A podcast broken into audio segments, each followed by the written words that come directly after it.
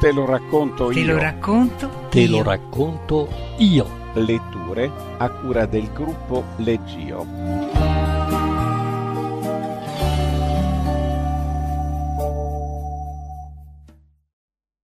La bilancia dei Balek di Heinrich Böll.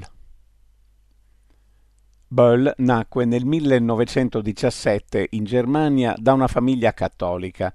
Giovanissimo rifiutò l'iscrizione alla gioventù hitleriana, ma allo scoppio della seconda guerra mondiale non poté sottrarsi alla chiamata alle armi, combattendo sui più diversi fronti. Dopo la guerra pubblicò vari racconti su alcuni giornali e aderì al Gruppo 47, movimento culturale sorto a Monaco di Baviera con l'obiettivo di far rinascere la cultura tedesca, ormai dimenticata e repressa dall'intervento nazista. Incominciò ad affermarsi come scrittore con Il treno era in orario nel 1949, Viandante, Se giungi a Spa 1950 e Dov'eri Adamo 1951, storie di emarginati per lo più ambientate nella Germania post-bellica in una società che tenta disperatamente di rimuovere il passato. Tutta la sua opera è caratterizzata dall'attenzione ai poveri e agli indifesi, dall'odio per la guerra, dallo sprezzo per certi miti tipicamente germanici come il culto dello Stato, il militarismo, l'efficientismo, il perbenismo. Già nei racconti La pecora nera, 1951, e Tutti i giorni Natale, 1952, emerge quello spirito grottesco e surreale che diverrà caratteristico di Böll. Seguono E non disse nemmeno una parola, 1953, Casa senza custode, 1954, La raccolta di silenzio del dottor Murke, 1958, Biliardo alle nove e mezzo, 1958, Opinioni di un clown, 1963, aspra satira della Germania consumistica del miracolo economico, a cui seguono Lontano dall'esercito 1964, Termine di un viaggio di servizio 1966 e il dramma Lebra 1969. Böll era ormai diventato una sorta di coscienza della Germania, non solo nella narrativa, ma anche nei numerosi radiodrammi e nella saggistica di attualità. Il romanzo Foto di gruppo con signora, 1971, considerato la summa della sua narrativa, gli valse il premio Nobel per la letteratura nel 1972. Seguono L'onore perduto di Katarina Blum, 1974, Rapporti sui sentimenti politici della nazione, 1975, Assedio preventivo, 1979, Vai troppo spesso a Heidelberg, 1979. Che cosa faremo di questo ragazzo? 1981. Il legato, 1982. La ferita, 1983 che lo riconfermano come uno degli scrittori più singolari e difficilmente catalogabili del secondo dopoguerra. Subito dopo la sua morte, avvenuta nel 1985, uscì il suo ultimo romanzo, Donne davanti a un paesaggio fluviale, 1985. Legge Marzio Bossi. Nel paese dei miei nonni la maggior parte delle persone viveva del lavoro di gramolatura del lino. Da cinque generazioni respiravano la polvere dei gambi spezzati, si lasciavano uccidere lentamente, razze pazienti e serene che mangiavano formaggio di capra, patate e qualche volta ammazzavano un coniglio. La sera filavano e lavoravano la lana nella loro stanzetta, cantavano, bevevano infuso di foglie di menta ed erano felici. Di giorno gramolavano il lino con vecchie macchine in mezzo alla polvere e al calore che veniva dalle stufe senza nessun riparo perché i fili asciugassero presto. Nelle loro stanze c'era un solo letto, fatto come un armadio, che era riservato ai genitori, e i bambini dormivano intorno, su delle panche. La mattina le camere erano piene dell'odore della zuppa fatta di farina, grasso ed acqua. La domenica c'era lo sterz e i visi dei bambini diventavano rossi di gioia quando, in giorni particolarmente solenni, il nero caffè di ghiande si tingeva di chiaro, sempre più chiaro, per il latte che la mamma, sorridendo, versava nelle loro grandi tazze. I genitori andavano presto al lavoro, ai bambini si lasciavano da fare le faccende di casa, loro spazzavano la stanzetta, mettevano in ordine, lavavano i piatti e pelavano le patate, preziosi frutti giallognoli di cui dovevano poi far vedere la buccia sottile per dissipare il sospetto di essere stati sconsiderati o sciuponi. Se i bambini avevano finito la scuola, dovevano andare nei boschi a raccogliere funghi ed erbe, il mughetto di bosco, il timo, il kümmel, la menta e anche la digitale. E in estate, quando avevano tagliato il fieno dei loro campi, ne raccoglievano i fiori. Un pfennig per un chilo di fiori di fieno, che in città, nelle farmacie, si vendevano a venti pfennig il chilo. Alle signore nervose i funghi erano preziosi valevano 20 pfennig il chilo e in città, nei negozi, si pagavano un marco e venti. In autunno, quando l'umidità faceva spuntare i funghi dalla terra, i bambini andavano lontano nell'oscurità verde dei boschi. Quasi ogni famiglia aveva il suo posto segreto dove raccoglieva i funghi, posti tramandati sottovoce di generazione in generazione. I boschi appartenevano ai Balek e anche ai Maceri, e i Balek avevano nel villaggio di mio nonno un castello. La moglie del capofamiglia aveva una sua stanzetta vicino alla cucina dove portavano il latte, in cui si pesavano e pagavano i funghi, le erbe e i fiori del fieno. Là, sul tavolo, c'era la grande bilancia dei Balek, un oggetto antico, dipinto, pieno di ghirigori in bronzo dorato davanti alla quale già si erano presentati i nonni di mio nonno coi cestini dei funghi e i sacchetti dei fiori del fieno nelle loro manine sporche di bimbi. E stavano attenti, ansiosi a guardare quanti pesi avrebbe messo sulla bilancia la signora Balek perché la lancetta oscillante arrivasse proprio al segno nero, questa sottile linea della giustizia che doveva venir ridipinta ogni anno. La signora Balek prendeva poi il grosso libro con il dorso di pelle marrone, scriveva il peso e pagava pfennig e groscea e di rado, molto di rado, un marco. E quando mio nonno era bambino c'era un grosso vaso di caramelle d'arancio e di limone, di quelle che costavano un marco al chilo. Se la signora Balek, moglie del capofamiglia e padrona, era di buon umore, prendeva dal vaso una caramella e ne dava una per uno ai bambini, e i visi dei bambini diventavano rossi di gioia, rossi come quando la mamma in giorni particolarmente solenni versava il latte nelle loro grandi tazze da caffè, il latte che faceva il caffè chiaro, sempre più chiaro, finché diventava biondo come le trecce delle ragazze. Una delle leggi che i Balek avevano dato al villaggio era nessuno deve avere in casa una bilancia.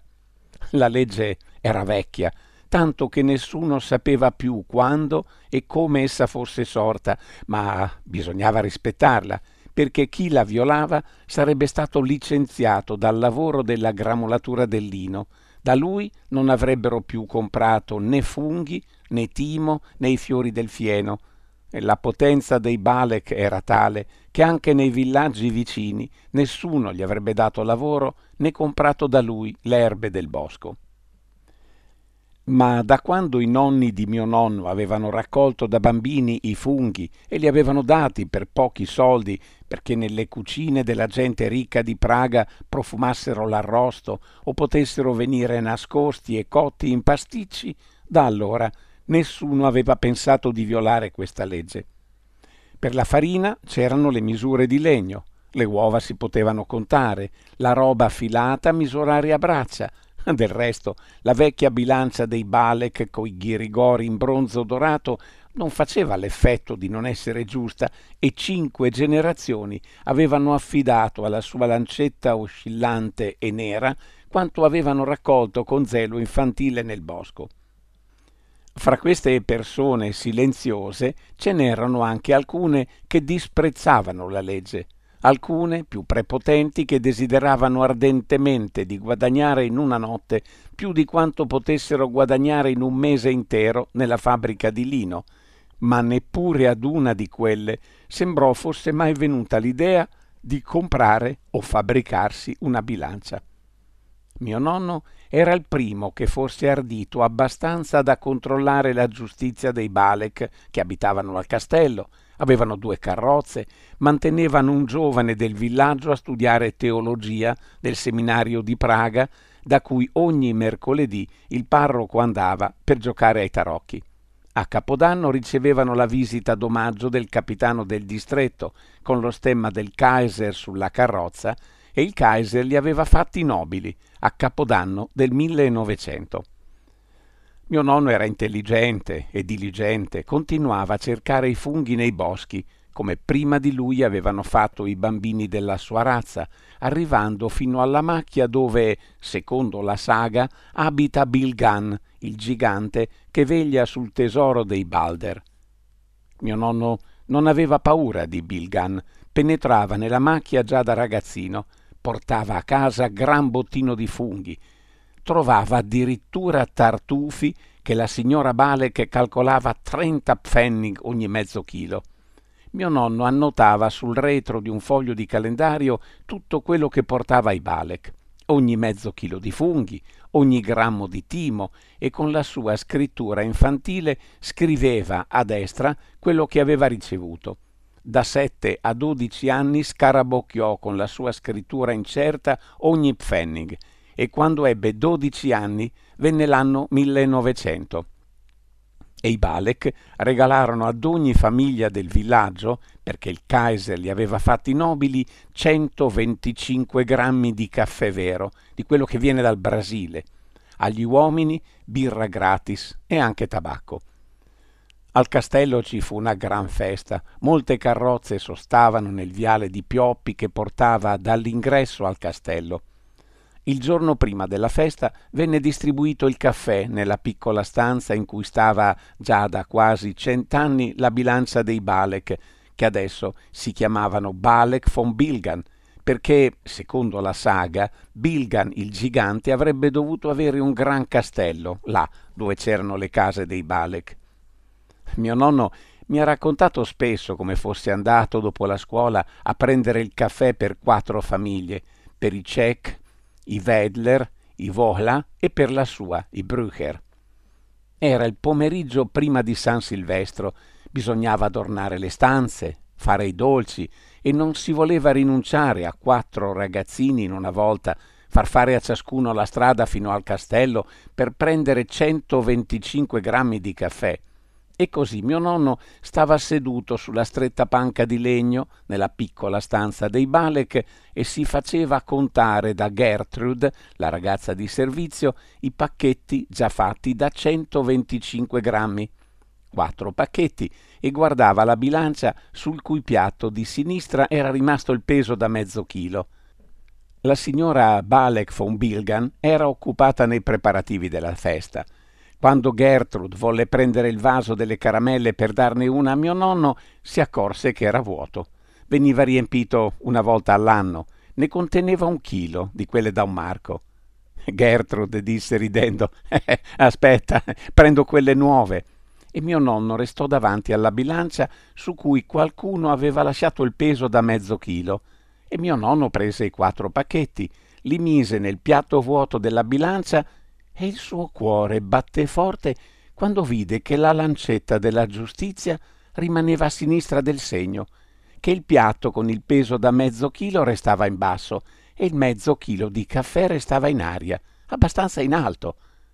Il suo cuore batté più forte, come se nel bosco, dietro un cespuglio, avesse aspettato Bilgan il gigante, cercò nelle tasche dei sassolini che portava sempre con sé per tirare con la fionda agli uccelli che beccavano i cavoli di sua madre. Tre, quattro, Cinque sassolini dovette mettere vicino ai pacchetti di caffè perché il piatto della bilancia, con il peso da mezzo chilo, si alzasse e finalmente l'ago della bilancia coincidesse esattamente con la lineetta nera. Mio nonno prese il caffè dalla bilancia, avvolse i cinque sassolini nel suo fazzoletto e quando Gertrude ritornò con il grosso sacchetto pieno di caramelle, che doveva bastare un altro anno a far diventare rossi di gioia i volti dei bambini, e rovesciò nel vaso le caramelle, che sembrarono una gragnuola, il ragazzino pallido era ancora là e sembrava che non fosse cambiato nulla. Mio nonno prese soltanto tre pacchetti e Gertrude guardò stupita e spaventata il ragazzino pallido, che buttò la caramella per terra, la calpestò e poi disse Voglio parlare con la signora Balek. Balek von Bilgan, prego, disse Gertrude. Bene, Balek von Bilgan. Ma Gertrude rise e lui tornò al villaggio nel buio. Portò il caffè ai Cech, ai Weidler e ai Vochla, il loro caffè, e diede ad intendere che doveva ancora andare dal parroco. Invece, coi suoi cinque sassolini nel fazzoletto, camminò nel buio della notte. Bisognò che camminasse molto prima di trovare chi avesse una bilancia, chi potesse averla. Nel villaggi di Blaugau e di Bernau non c'era nessuno che ne avesse una. Lo sapeva e li attraversò, finché dopo due ore di marcia non arrivò alla piccola cittadina di Dilheim, dove abitava il farmacista Honig. Dalla casa di Hönig veniva il profumo di frittelle calde e il fiato di Hönig, quando aperse la porta al ragazzino intirizzito, odorava già di punch. Egli aveva fra le labbra sottili il sigaro bagnato. Trattenne per un attimo le mani fredde del ragazzino e chiese Beh, i polmoni di tuo padre sono peggiorati. Eh, no, no, non vengo per la medicina. Volevo. Mio nonno slegò il fazzoletto tirò fuori cinque sassolini, li tese a Honig e disse Vorrei che mi pesaste questi. Guardò impaurito nel viso di Honig e poiché Honig non diceva niente, non si arrabbiava e nemmeno domandava qualcosa, mio nonno disse È quello che manca alla giustizia. Mio nonno si accorse allora, entrando nella stanza riscaldata, quant'erano bagnati i suoi piedi. La neve era entrata nelle sue scarpe povere e nel bosco i rami avevano scosso su di lui la neve che adesso si scioglieva e lui era stanco e aveva fame e cominciò improvvisamente a piangere perché gli vennero in mente tutti i funghi, le erbe aromatiche, i fiori che erano stati pesati sulla bilancia, in cui cinque sassolini mancavano al peso giusto.